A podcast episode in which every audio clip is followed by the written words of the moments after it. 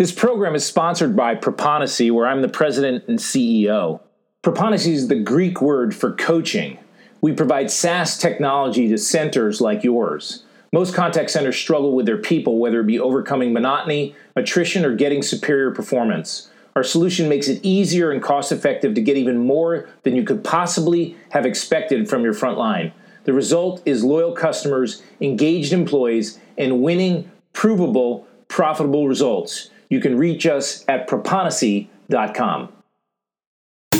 You are being forwarded to the contact center coach.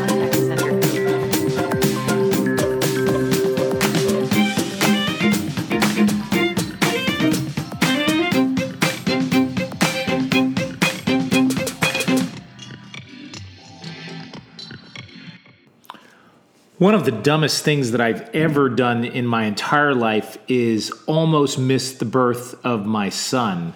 And it was obviously evident that it was going to happen, and I was just too stupid to see it.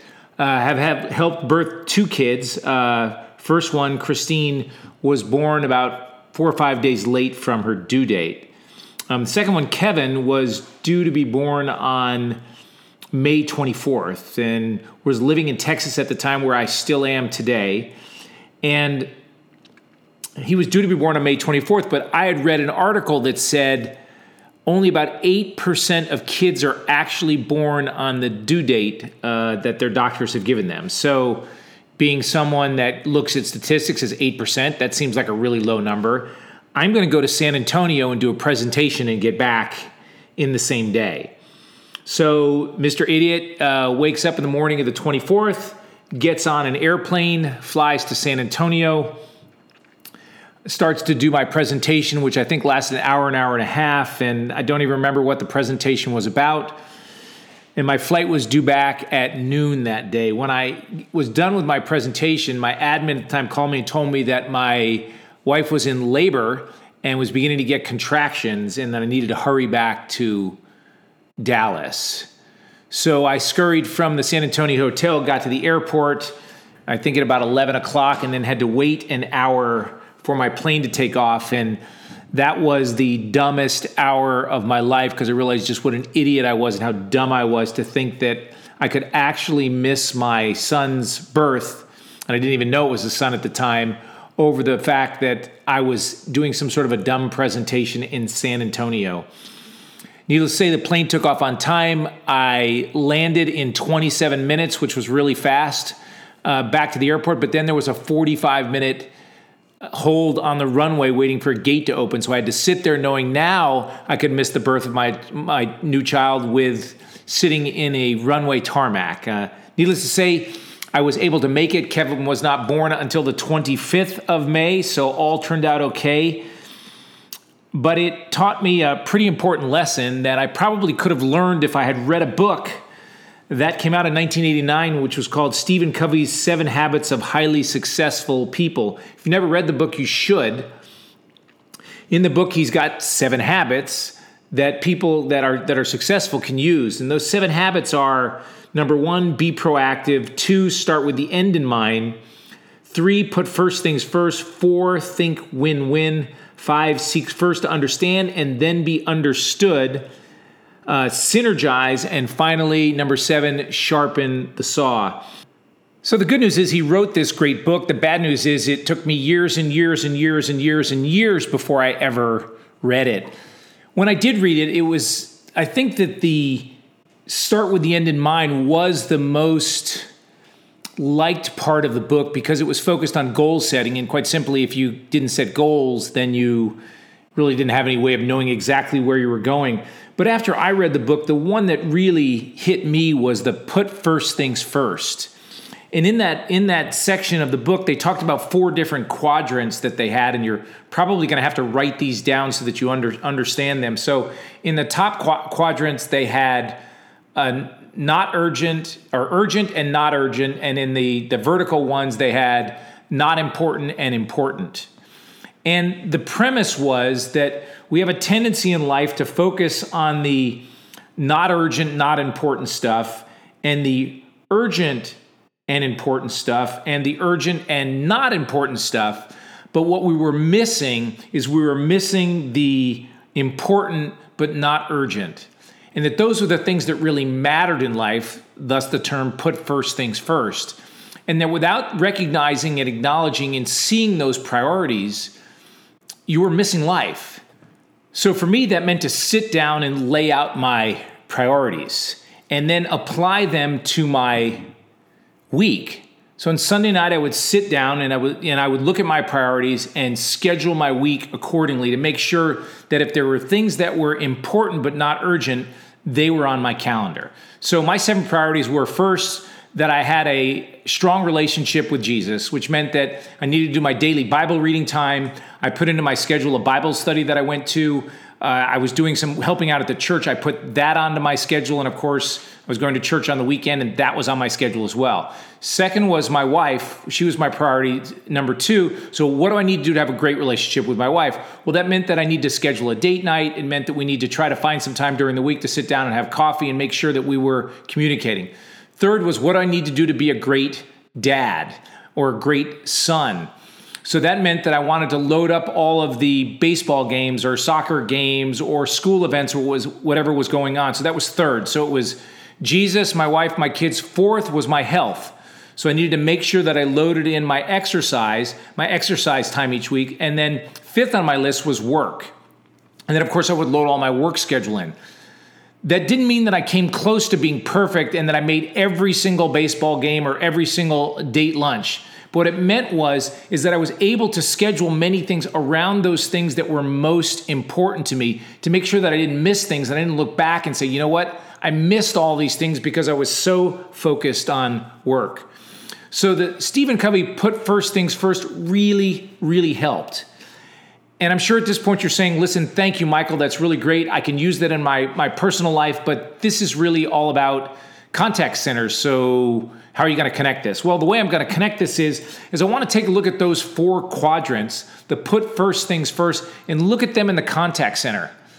And just address some of those issues and just have you see them and see how you spend your time. Because I really would like you to look at where you're spending your time and where you're spending most of your time. So, first off, is not urgent and not important. And those are those are discussions about politics, sports, even COVID-19 discussions that don't concern an outbreak or some sort of a plan at work, hobbies. All the time that you spend discussing stuff that's not urgent and not important. Next up is urgent and not important. And that's emails and gossip. Think about the number of emails that you either receive or send that you copy a whole bunch of people that don't need to see them, don't need to have anything to do with them, and they're there. And then gossip is something that's very, very urgent because I got to go tell somebody else, but it's not important at all. And I cannot begin to tell you how important it is for you not to be gossiping. And you've heard me say that in other podcasts that I've done. Do not be a gossip. And if you do have to have some sort of a discussion about something that's going on at work, please make sure you do it at your peer level or you do it one level up. And then there's the urgent and important stuff. And this is the stuff that we have to do that's a priority on our list. And that could be escalations or what your boss has asked you to do. Those are urgent and important, and you need to do those. Discipline and correction, adherence, attendance, service level, calls and queue, employee reviews, employee questions and complaints, deadlines. All that stuff is urgent and important. And if you're one of those people that's saying, well, well, Michael, you've just explained my week, you've explained my month, you've explained my year, because I spend all of my time in that category. That's what I do all the time. And I don't really have time to do anything else. And and and I know that there is enormous stress and pressure to accomplish all the things that you need to accomplish but I'm now going to attack the the the important but not urgent areas that you must schedule into your week and not give them short shrift and not get to them. You need to get to them on a weekly basis. And number one is connecting with employees, encouraging employees. We need to put this important but not urgent into our schedule. Do you do that? Do you have some time every week where you encourage and connect with the employees in ways that you know exactly what you're going to do and you make sure that you hit them all the ones that you like, the ones that you don't like, the ones that are roses, the ones that are weeds. Are you spending enough time with them in those areas. Planning for employees to improve. There is the actual meeting and discussing and connecting with employees. What about the times when you're not connecting with them? The planning to sit down and figure out what you're going to do for them, which means that you're investing time in them, not necessarily when you're talking to them, but investing time in planning what it is you're going to do with, do with them. Career planning and training, whether it be for your employees or for yourself. You know, podcasts like these are important. Hopefully, mine's important, but if it's not and there are others that are more important, schedule them. Make sure that you listen to them. Find time to not only find ways to improve yourself, but to help improve others as well. If you schedule these items into your work week, I mean, literally block out times on your work week for your employees, you'll you'll get them done. It doesn't mean you'll be perfect. It doesn't mean there won't be urgent and important things that will affect you. But the point is, if they're on your calendar and they're scheduled, you will get them done. You will put first things first and make sure that they get done. Many, many years ago, I went to a retreat with a bunch of other people at the time that were running companies, and we were sitting in a circle outside. It was, uh, I don't know, probably 7:30 at night around a campfire, and the moderator of our, our discussion at the time said, What's the best thing and the worst thing that's happened to you in the last 90 days? Uh, first person up, you know, was guy said, you know what? He goes, we just got a deal with IBM. It's one of the biggest deals that we've ever gotten, and it's um, it was really really good, and and the team is really excited about it, and I'm really excited about it. And I think the worst thing that happened was is that him and his wife had put an offer on a on a house, and they they didn't get this house that they really wanted to get. Then the next person up said, you know, I have just been moved into this position of president. It's something I've wanted to do for a really, really long time. Uh, I got the promotion. I've put my team in place, the put the, the the strategy that we've got in place, and I've now got an opportunity to have an impact on this company and our customers and people's lives. And I'm so excited and I'm so jazzed about it, and I can't wait to do it. And the worst thing that happened to him was is, is that he had uh, lost a grandparent in 90 days, and it kind of went like this with a, a, business one, and then either a sickness or you know family issue or something like that had gone around the table, and, and got halfway through to me, and I stopped and I went, well, the worst thing that happened to me was is that I, I've had a cold or an allergy, and that's been kind of bugging me. So it's been something I've worked on. But but the best thing that's happened to me the last 90 days is that um, is that the Rockets beat the Cowgirls. And of course, everybody raised their eyebrows and said, "Well, well, what's that all about?" And I said, "Well, you know, I have a I have a, a nine year old daughter who um, plays on a soccer team, and they've been playing together since they were five. All the girls have been playing on the same team, and we've been playing this team called the Cowgirls. And the Cowgirls have beat us twice a year, every year for the last four years. And you know, I don't know what it was about the cowgirls, whether they were all they they drafted all the girls from Eastern European countries, or they were doing some sort of drugs, I don't know, or their coaches were just the best coaches on earth, but they were very, very on purpose about these girls, and and they were just killers. They wiped everybody out. They won every single game. I don't think they ever lost a game in four years.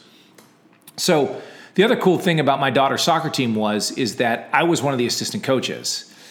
And that was cool but what really made it great was that there was eight other assistant coaches as well. So the head coach understood soccer and there was one other guy that actually knew soccer and then there was seven of the rest of us that didn't know anything about soccer but the head coach said listen if you want to be an assistant coach you can come and be one. So we were all assistant coaches. So you wouldn't you'd find every saturday afternoon the dads there yelling and screaming we didn't really know what we were doing or what we were teaching but the the head coach was nice enough to let us be assistant coaches. So anyway, we, we play the we play the Cowgirls, and in the first um, first half, nobody scores.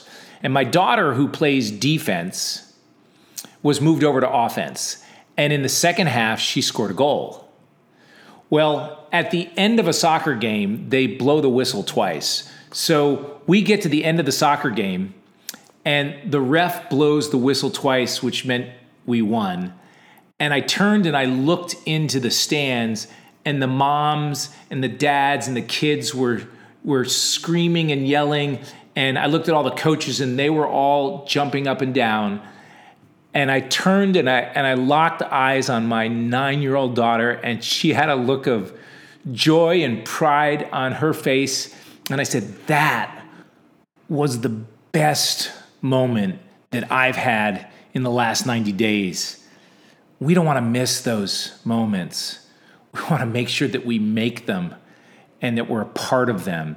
And I want to make sure that that when we look at Stephen Covey's seven habits, the put first things first, yes, the the work quadrants are important, but I don't want you to miss those moments at home.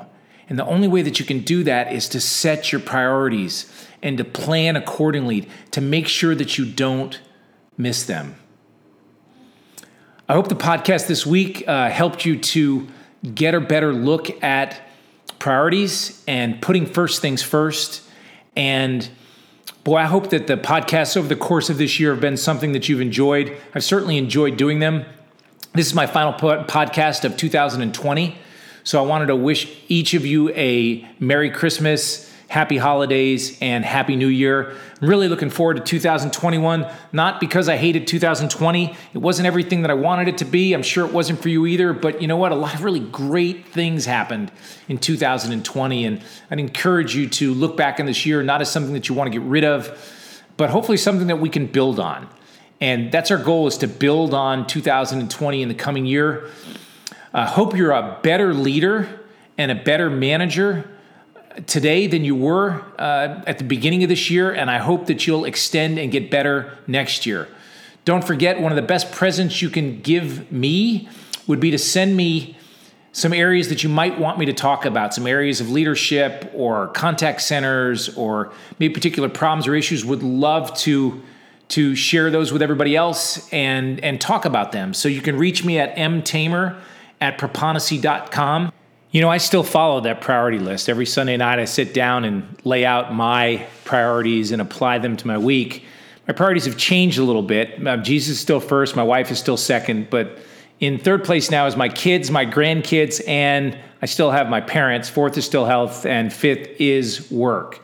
So if you're doing anything and you make some changes, I would love to know about that as well. If you're listening to this podcast, odds are pretty good you're a leader in the contact center. Maybe that's a supervisor, a manager, director, or a VP or a president, who knows. But if you are, you're capable. You can get better. You hopefully are better, and I hope you continue to get better. I know you can. I look forward to talking to you soon. Bye bye now. You are being forwarded to the contact center coach.